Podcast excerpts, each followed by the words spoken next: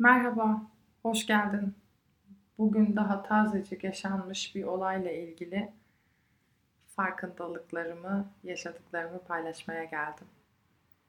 Bugün mutfakta beyaza yemek hazırlarken laptopumu elinin tersiyle fırlatıp yere attı.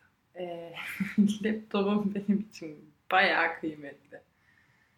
Ve yıllardır onu kaplarla vesairelerle korurken tam da kabın bitiş yerinde tek açık olan kısmından çok güzel bir e, zarara uğradı. Öyle bir fırlatıp attı ki laptopu evdeki yerin e, fayansı zemini kırıldı. Orada fayansta kocaman bir çatlak var şu anda. Orayı bakalım dolduracağız. Peki ne mi oldu? Laptopumu fırlatıp attığı gibi gerçekten derin bir üzüntü hissettim. Gerçekten o anda üzüntü hissettim. Oturdum, laptopu aldım elime ve ağlamaya başladım. Yerdeki fayansa dokundum. Kırılan yere elimi kestim. Elim kanadı. Laptopumu elime aldım ve hüngür hüngür ağlamaya başladım.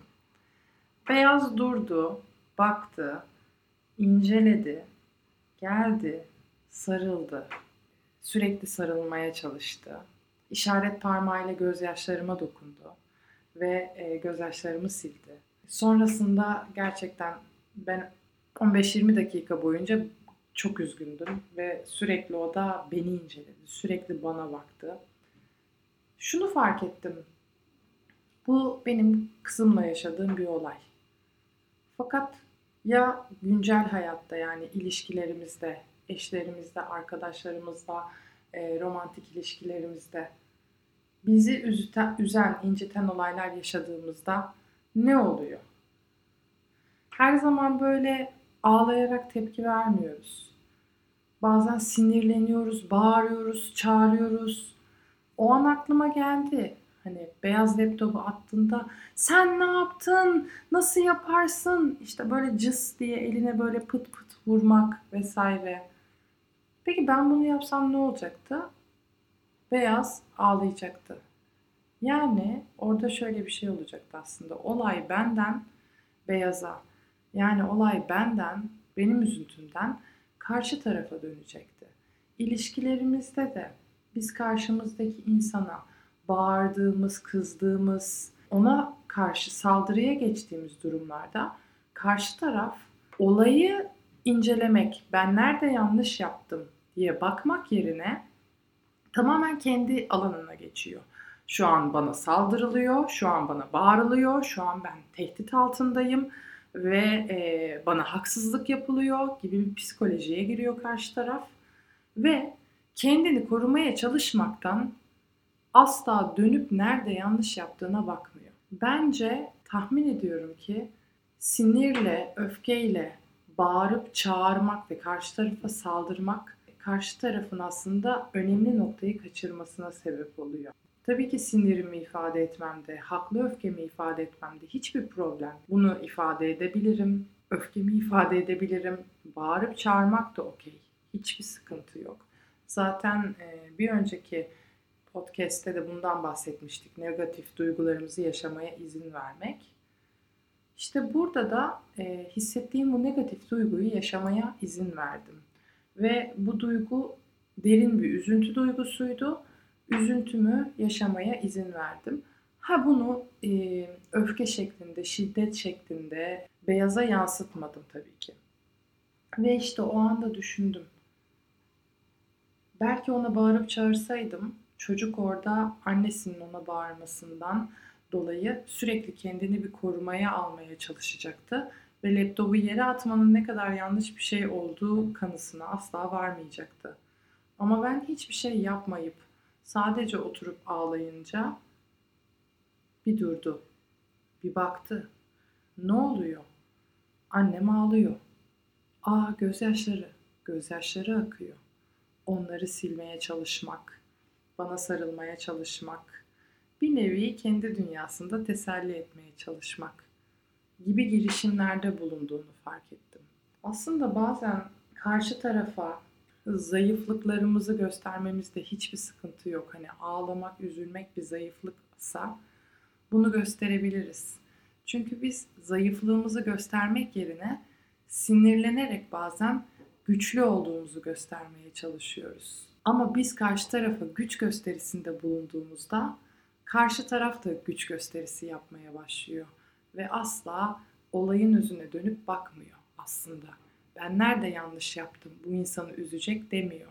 Çünkü senin üzüldüğünü görmüyor ki. Senin sinirlendiğini görüyor ve senin sinirine sinirle karşılık veriyor. Ama sen ona üzgünlüğünü gösterdiğin zaman işte orada kendisine yapılan bir saldırı olmadığında dönüp düşünecek vakti oluyor. Bu olayda böyle bir farkındalık yaşadım işte aslında. Karşı tarafa büyük olsun, küçük olsun, bebek olsun, çocuk olsun, yetişkin olsun hiç fark etmez. Bir şeyi bir olayda öğretmek istiyorsak yani bundan bir ders çıkarılmasını istiyorsak ona bağırarak, çağırarak sanırım oradan bir ders çıkarmasını sağlayamıyoruz. Ama susup senin yaptığın şey beni çok yaraladı, çok üzdü ve bunu gösterdiğimiz zaman karşı tarafta eğer size değer veriyorsa dönüyor, duruyor, bakıyor. Ben ne yaptım? Bu insanı çok üzdüm diyor. Ama sinirlenip, bağırıp, çağırıp tepki verdiğinizde kendine saldırılmış hissettiği için orada ben ne yaptım demiyor. Bana ne yapıyorlar? Bana ne yapılıyor şu an? Olay yani sizin hissettiklerinizden aslında onun hissettiklerine dönüyor. İşte bunu fark etmek bana çok iyi geldi. Bu farkındalığı taze taze sizinle paylaşmak istedim. Bu podcast'te tamamen olayın akışında gelişmiş, gelen farkındalıkla beraber yüklemek istiyorum. Sizin bununla ilgili düşünceleriniz nelerdir? Siz olsanız ne yapardınız? Ya da bu sizde de bir farkındalık uyandırdı mı? Lütfen bunu bana e, geri dönüşler şeklinde yazarsanız çok sevinirim. Bazen karşı tarafa kendimizi sinirlenerek, öfkelenerek güçlü göstermek yerine eğer altta bir üzüntü, acı gibi zayıf olan duygu varsa bunu göstermekte de hiçbir sıkıntı yok. Belki bu üzüntüm, acım daha öğreticidir öfkemden, saldırımdan. Böyle bakalım neler olacak ilerleyen günlerde Beyaz tekrar laptopu fırlatıp atmaya kalkacak mı yoksa daha mı dikkatli olacak beni üzdüğünü düşündüğü için göreceğiz. Ama ilk gözlemlerime göre gerçekten e, fark etti ki ben çok üzüldüm. Dikkat eder diye düşünüyorum. Bakalım. Bu şekilde parantez açarak şunu da belirtmek istiyorum ki hani sinirlenmem, öfkelenmem de bir sıkıntı yok. Yanlış anlamayın. Bazen bir olay olduğunda ben sinirlenebilirim ve sinirimi ifade edebilirim. Bunda hiçbir sıkıntı yok. Ancak ve ancak ben burada sinirlenmedim. Ben burada üzüldüm.